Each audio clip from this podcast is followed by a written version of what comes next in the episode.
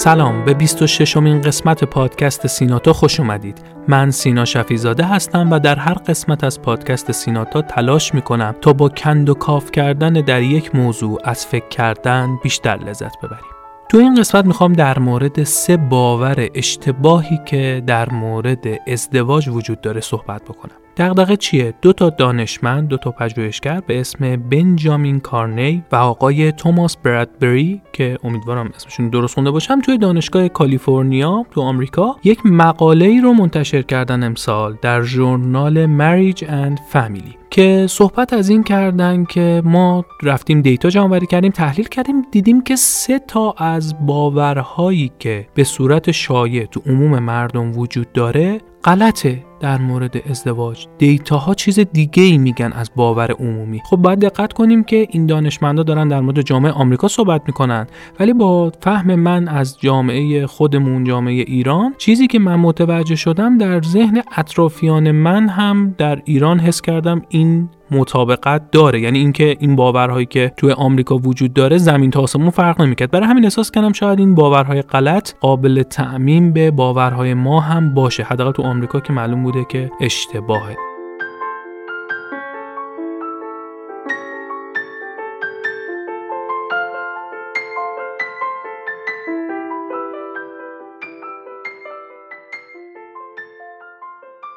اما این ستا باور غلط چیه؟ قبل از اینکه برن سراغ این ستا باور رو توضیح بدن نویسنده ها به این اشاره می‌کنن که ازدواج دیگه مثل قبل نیست. منظورشون هم از اینکه ازدواج دیگه مثل قبل نیست منظورشون آمار طلاقه. میگه الان تقریبا نصف ازدواج ها منجر به طلاق میشه. گفتم در مورد جامعه آمریکا دارن صحبت می‌کنن. بعد میگه برای اینکه جلوی این طلاق ها هم گرفته بشه یه راه حلی وجود داره که خیلی از زوجا تصمیم می‌گیرن که یه مدت با هم زندگی کنن مثلا یه سال یا بیشتر با هم زندگی بکنن. بعد اگه دیدن به درد هم می‌خورن حالا برن با هم ازدواج کنن. منتها داستانی که وجود داره رفتن دیدن که حتی کسایی که به این صورت ازدواج می‌کنن. یعنی به صورت قانونی هنوز ازدواج قانونی نکردن. در کنار هم دارن زندگی می‌کنن و بعد از چند سال تصمیم می‌گیرن که حالا بریم ازدواجمون رو رسم کنیم. بازم نرخ طلاق تفاوت معناداری نداشته. حتی اون آدم ها هم که به اون سبک ازدواج کردن به همون نسبت کسایی که هیچ گونه ارتباطی نداشتن یهو با هم ازدواج کردن همونقدر دارن طلاق می‌گیرن. و این شده دغدغه‌شون که برن توی دیتاها کندوکاو بکنن ببینن که چه باورهای غلطی ممکنه وجود داشته باشه. اولین باوری که نویسنده های این مقاله و پژوهشگرا بهش اشاره می‌کنن که اشتباه اونم اینه که آدما فکر می‌کنن با گذر زمان از اون رضایتی که از ازدواج و زناشوییشون وجود داشته کم میشه. همین که یه زوج ازدواج می‌کنن به مرور زمان. هر چقدر زمان میگذره اینا رضایتشون از زندگی کم میشه و فکر می‌کنن دیگه مثل روزهای اول نیست. من برای اینکه حالا یه مقداری ملموس تر بشه یه خاطره یادم اومد وقتی داشتم این مقاله رو میخوندم. یادم یه مهمونی دعوت شده بودیم همه اقوام و آشناها دوستان بودن و من دیر رسیده بودم. وقتی که رسیدم دیدم که خانومم منتظر مونده تا من بیام با هم دیگه غذا بخوریم. حالا این دیر رسیدن منم کلا چند دقیقه بود. تو اون لحظه که من رسیدم یکی از آقایون جمع که خب سنشون هم خیلی بیشتر بود وقتی این صحنه رو دیدن گفتن ای یادش بخیر ما هم که جوونتر بودیم خانوم من صبر می‌کرد که من بیام حتما با هم مثلا غذا بخوریم. ولی الان دیگه اون خبرها نیست اینم مال همون اوایل ازدواجه. خب منم تازه ازدواج کردم گفتم شاید واقعا راست میگه. ته دلم گفتم خب این اوایلش آدم احتمالا این کارا می‌کنه. ولی اینکه یه چیزایی مال اون اوایل ازدواج اما دیگه گذشته احساس کردم که یه چیزیه که تو باور عمومی ما هم هست. یک بار هم من باهاش مواجه نشدم. چندین و چند بار شده که مواجه شدم. حدس می‌زنم شما هم که دارید به این پادکست گوش می‌دید همین الان احتمالا این سری مصادیق اینطوری تو ذهنتون دارید که آدم ها اینطوری گزارش کردن که آره اینا دیگه مال ماها نیست. مال اون اوایل ازدواجه و الان که دیگه گذشته دیگه بابا ما دنبال این داستانا نیستیم. و اگه یه زوج مثلا پیرمرد پیرزنی باشن که خیلی به هم عشق بورزن تو جمع به هم محبت بکنن اینا دیگه زبان زد میشن. وای چقدر قشنگن چقدر مثلا زیبان و ما نمی‌تونیم مثل اینا باشیم. تحلیلی که کردن روی دیتاهایی که جمع کردن تو جامعه آمریکا نشون داده که این باور باور اشتباهیه. کسانی که رضایت زیادی دارن از ازدواجشون سالها بعد همون کسایی که روز اولم رضایت زیادی داشتن تو ازدواجشون. یعنی اگر که شما بعد از گذر ده سال میگم ده سال چون این مقاله ده سال گذشته رو با الان مقایسه کرده بعد ده سال هنوز احساس رضایت می‌کنید از رابطتون احتمالا اون اولم احساس رضایت زیادی داشتید. یعنی اگر شما در شروع ازدواجتون مشخصا داره به ازدواج اشاره می‌کنه رضایت بالایی از اون ازدواج ندارید تو آینده هم احتمال اینکه اون رضایت وجود داشته باشه خیلی میاد پایین. شما اگر ده سال از ازدواجتون گذشته و احساس رضایت نمی کنید میگه خیلی احتمال داره همون اولا به همون شدت رضایت نداشتید. و حالا مثلا به هر شرایط پیش اومده یه دو دو تا چهار تا کردیم دیدیم حالا بعدم نیست ازدواج کردیم. میگه خیلی فرق می‌کنه. ما دیدیم کسانی که از زندگیشون بعد ده سال به همون اندازه روز اول احساس رضایت می‌کنن همونایی بودن که روز اول هم خیلی رضایت داشتن. و البته این دلیل نمیشه شما روز اول رضایت داشته باشین یعنی خود نویسنده ها میگن مثلا روز اول رضایت داشته باشین پس الزاما تا آخرم اون اتفاق میافته. ولی این که فرض بگیریم که کسانی که ازدواج می‌کنن حتی با رضایت بالا به مرور زمان رضایتشون کم میشه این باور باور غلطیه. و اگر داره کم میشه دلیلش چیزای دیگه است می‌تونه که کم نشه. کمان که برای خیلیا داره کم نمیشه. فکر می‌کنم نکته رو رسونی پس اینکه ما تصور کنیم ما چه بخواهیم چه نخواهیم یه جبری وجود داره. همین که سالهای ازدواجمون میره جلوتر از اون هیجان و عشق و اون چیزی که روزای اول بوده کم میشه و این طبیعیه. نه این طبیعی نیست. این اون چیزیه که به عنوان اولین باور غلط در مورد ازدواج این در واقع نویسنده ها بهش اشاره می‌کنن. البته اینم میگن که خب خیلی ها هستن که اصلا زندگیشون خیلی سطح رضایت بالایی داره. بعد یهو یه اتفاقی میافته مثلا مثل موضوع خیانت. یهو تو اوج رضایت از زندگی زندگی فروپاشی اتفاق میافته. و میگه این اجتناب ناپذیره اینم وقوع پیدا می‌کنه. اینجوری نیستش که فکر کنیم پس چون دو نفر خیلی با رضایت بالا ازدواج کردن الان بعد ده هم خیلی راضیان پس زندگیشون مثلا امنه و هیچ اتفاقی نمیفته. میگه نه اصلا صحبت من این نیست. صحبت من اینه که اینکه شما خودتون رو سلب مسئولیت کنین از محافظت از رابطتون از تلاش کردن به رابطتون با این استدلال که خب دیگه الان ده سال از ازدواج من گذشته معلومه که من باید رضایت کمتری داشته باشم. معلومه که عشق و هیجان روزای اول مثلا جوونیم که ازدواج کردم نباید داشته باشم. میگه ما میگیم این این درست نیست. شما باید یه کاری واسش بکنید. برای اون رابطه باید یه کاری بکنید. بر ربطی نداره که شما سال گذشته این اولین نکته. اما باور دوم اشتباهی که پژوهشگرا توی دیتا هاشون تحلیل کردن بهش رسیدن خیلی واقعا برای منم شوکه آور بود. اونم اینه که سطح پایین روابط بین دوتا زوج الزاما چیز بدی نیست. لطفا خیلی با دقت این قسمتش رو گوش کنید چون ممکنه که خیلی سوء تفاهم به وجود بیاد. میگه بعضیا هستن بعضی از زوجا هستن به تعبیر مقاله negative communication style دارن. رابطه منفی سبک رابطهشون منفی. وقتی هم صحبت از رابطه منفی negative communication style می‌کنیم تو روانشناسی منظورمون اینه که سه تا سبک کلی وجود داره. یکی اینکه passive aggressive خشم حالا بگیم نهان. دو نفر تو ظاهر دارن با هم دیگه خیلی خوب رابطه دارن خیلی خوشحال و تو ظاهر رابطه خیلی خوبه ولی یه خشمی درون اینها هست که ممکنه یه روزی بزنه بالا. این میگه نگاتیو کامیکیشن این یه مدلشه. یه مدل دیگهش اینه که خشمش دیگه نهانم نیست عیانه میپرن به هم دیگه دائما وقتی می‌خوام با هم حرف بزنم با خشونته با بروز خشم جلو بقیه حالا ممکنه حتی اتفاق بیفته. میگه اینم یکی از مدل‌های دیگه است و یه مدل دیگه اینه که دو نفر تو ظاهر مثلا اوکیان کاملا به نظر میاد همه چیز سر جاشه اما در درون خشم نهادینه نشده افسردگی و غمه. میگه این سه تا negative communication style ن یعنی یک مدل بد رابطه هستن.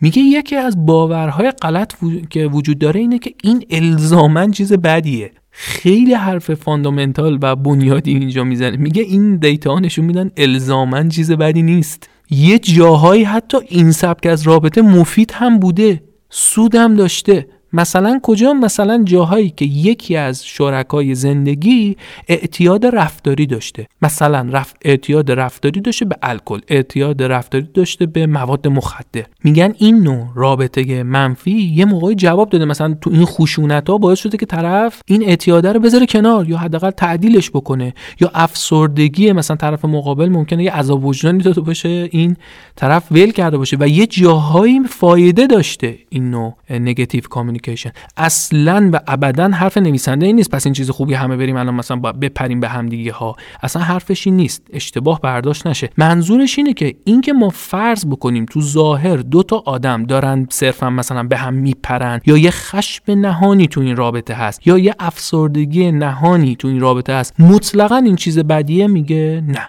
نمی‌تونیم بگیم مطلقا چیز بدیه. ممکنه یه جایی حتی جوابم بده. و یه جاهایی حتی مفید هم بشه. حالا چرا این حرفو می‌زنه؟ بخوان که باور غلط دوم رو می‌خواد اینجا توضیح بده. میگه که یه باور غلطی وجود داره اونم اینه که ما می‌تونیم نوع سبک استایل این ارتباط آدم ها رو عوض کنیم. میگه تو هیچ مطالعه بالینی تو بلند مدت نشون نداده که سبک منفی مثلا ارتباطی که بین دو نفر بوده رو موفق شده باشن به صورت پایدار و همیشگی عوض کرده باشن. تونسته باشن این میزان مثلا خشونت افسردگی پنهان یا خشم پنهان رو کم کرده باشن. و برعکس هرچی بیشتر رو نقاط مثبت تمرکز کردن نکات مثبت تمرکز کردن اونا رو تونستن توسعه بدن. ولی اثر این رفتارهای منفی رو نتونستن کم کنن. پس این که ما تو ظاهر یه رابطه نگاه بکنیم و ببینیم که دو نفر دائم دارن به هم میپرن. بگیم الزاما اینا زندگیشون نابوده یا الزاما به نابودی می‌رسه میگه اینجوری نیست. یا اینکه دو نفر می‌دونیم که یه خشم یا یه افسردگی نهانی تو رابطهشون هست بگیم الزاما باید اینا یه تغییری ایجاد بکنن یا زندگیشون داره نابود میشه یا نابود اصلا هست بیچارن؟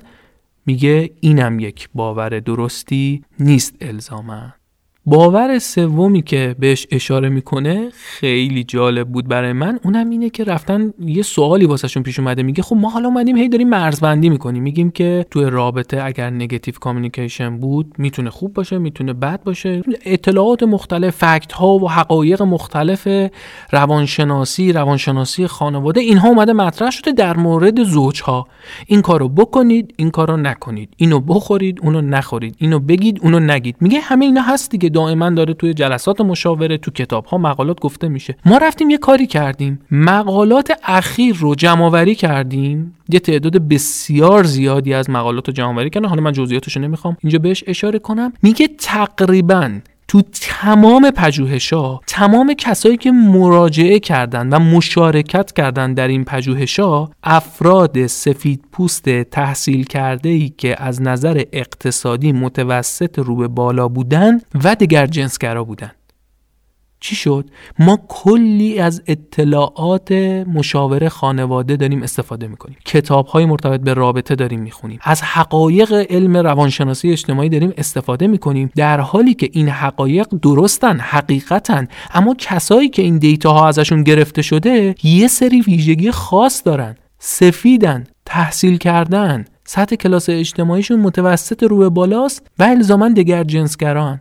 میگه وقتی که اینا رو نگاه می‌کنی اون وقت ممکنه که اصلا هیچ کدوم از این قواعد و فرمولا توی شرایط دیگه و تو آدم دیگه با ویژگی های دیگه صادق نباشه که واقعا هم اینجوری بوده. یه نمونه رو مثال می‌زنه میگه که مثلا ما صحبت کردیم در مورد خیانت و اثری که ممکنه خیانت بذاره توی رابطه خیلی رضایت بخشی تو اون نکته اول خیلی رضایت بخشی یهو نابود کنه رابطه رو. میگه مثلا تو سطح اقتصادی پایین بیکار شدن سرپرست خانواده. حالا مرد یا خانم فرق نمی‌کنه. هر کدومشون که سرپرست خانواده اگه بیکار بشه ممکنه که اثرش در فروپاشی اون رابطه از یه خیانت خیلی بیشتر باشه. اما اینجا داره نادیده گرفته میشه. داره میس میشه اصطلاحا این فاکتور. به خاطر اینکه اون کسایی که میومدن مشارکت کردن تو این همه سال تو آزمایش های روانشناسی اجتماعی سطح درآمد اقتصادیشون متوسط رو به بالا بوده. اصلا موضوع بیکاری یا هوملس شدن بی خانمان شدن بیان مقاله موضوع اون آدما نبوده. وقتی موضوعش هم نباشه هیچ وقت جز اون عوامل بهش اشاره نمیشه که بله خیلی مهمه رابطه ولی مهمه شما کارتون هم حفظ کنید.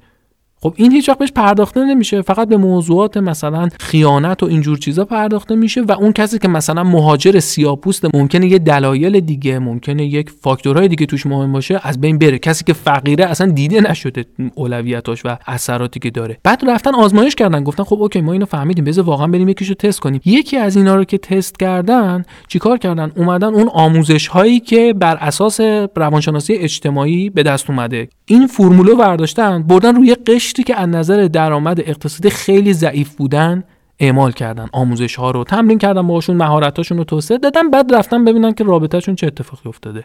چه اتفاقی افتاده؟ هیچ اتفاقی نیفتاده.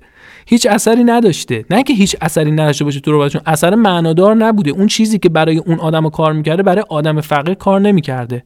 بعد چی تغییر کرده؟ خب هیچ اثری نه تغییر کرده. به بیان مقاله improving collaborative problem solvingشون بهبود پیدا کرده. یعنی چی؟ یعنی حل مسئله مشارکتیشون تقویت شده. اینکه بتونن یک مسئله رو حل بکنن با همکاری بقیه توشون تقویت شده به عنوان یه مهارت.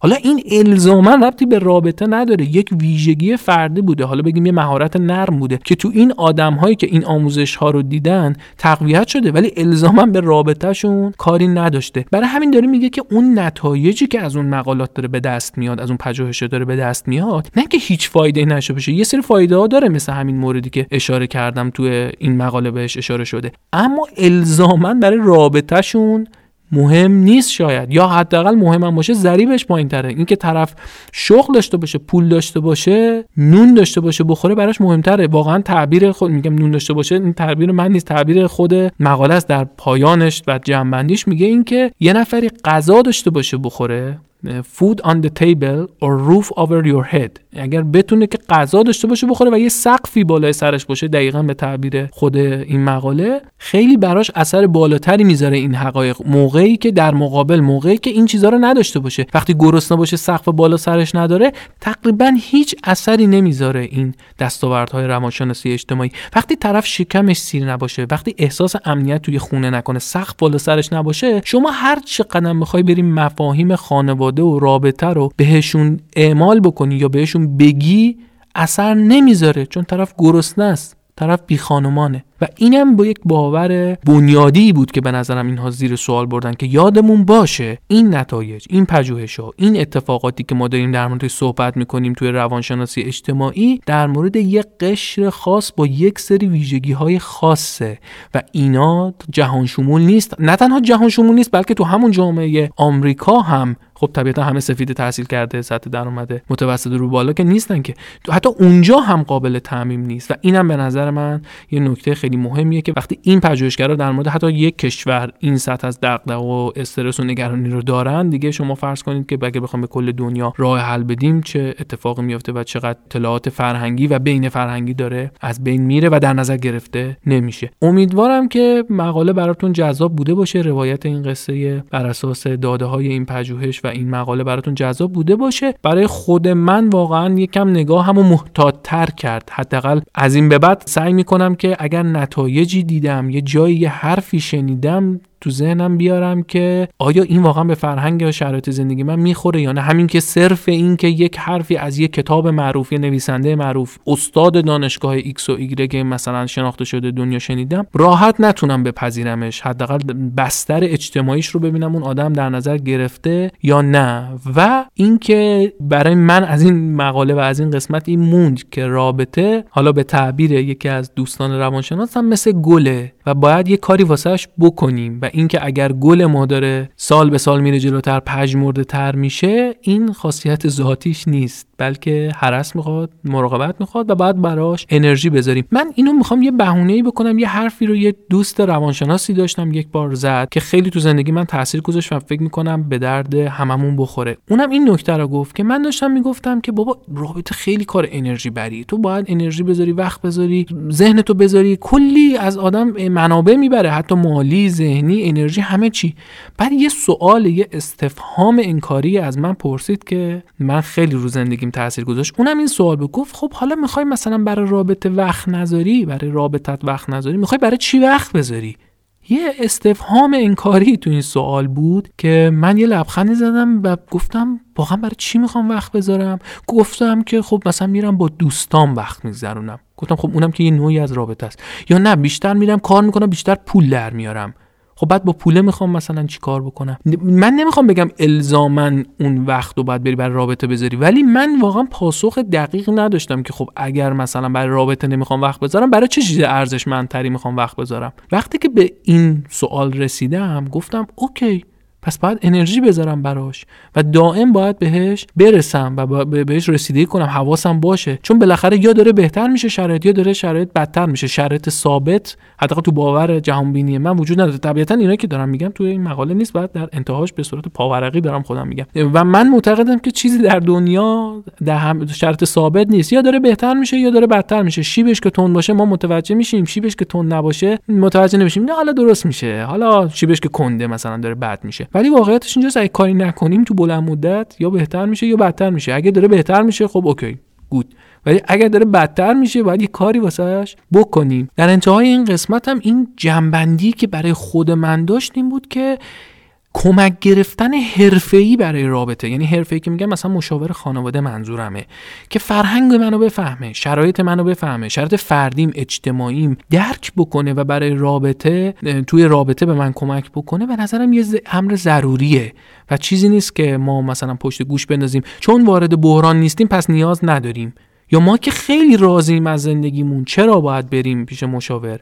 این خودش یه خطره. چرا؟ به خاطر اینکه وقتی شما هیچ بحرانی رو تجربه نکردی در مواجهه با اولین بحران ممکنه خیلی آسیب بیشتری ببینید چون پاتنش وجود نداره. تو کوچکترین بحران اقتصادی غیر اقتصادی ممکنه که این اثر مخرب شدیدی روی رابطه بذاره. یه چیزی هم واقعیت نگم تو دلم میمونه. من بعضی از دوستانم بودن گفته آ من بعد 10 سال زندگی مشترک 20 سال زندگی مشترک. یا نسل قبل ممکنه بگه بعد 40 سال زندگی زندگی مشترک. حالا برم یکی بیاد بهم بگه تو چجوری باید زندگی کنی؟ یا تو باید چجوری مثلا زنتو نگهداری شوهرتو نگهداری؟ آره واقعا با بری یکی بهت بگه. اگرم 40 سال نرفتی تو 40 سال عقبی از اونی که سال یه بار داشته می‌رفته. چون واقعیتش اینجاست که خب اینم کار تخصصی خودشه اینم دانش تخصصی خودشو داره و با این سطح از پیچیدگی که حداقل یه بخشش تو این مقاله بهش اشاره شد به نظرم میاد که ارزش داره که ما هم یه کاری برای رابطه‌مون بکنیم و حداقل ترین کاری که به نظرم هر کسی می‌تونه برای رابطش بکنه اینه که مشاوره تخصصی بگیره. حالا از هر کس و هر جایی که فکر می‌کنه صلاحشه از دوستان آشنایان هر جایی که فکر می‌کنه احساس امنیت می‌کنه کسی می‌تونه معرفی کنه. ولی برای رابطمون مشاوره تخصصی مداوم بگیریم.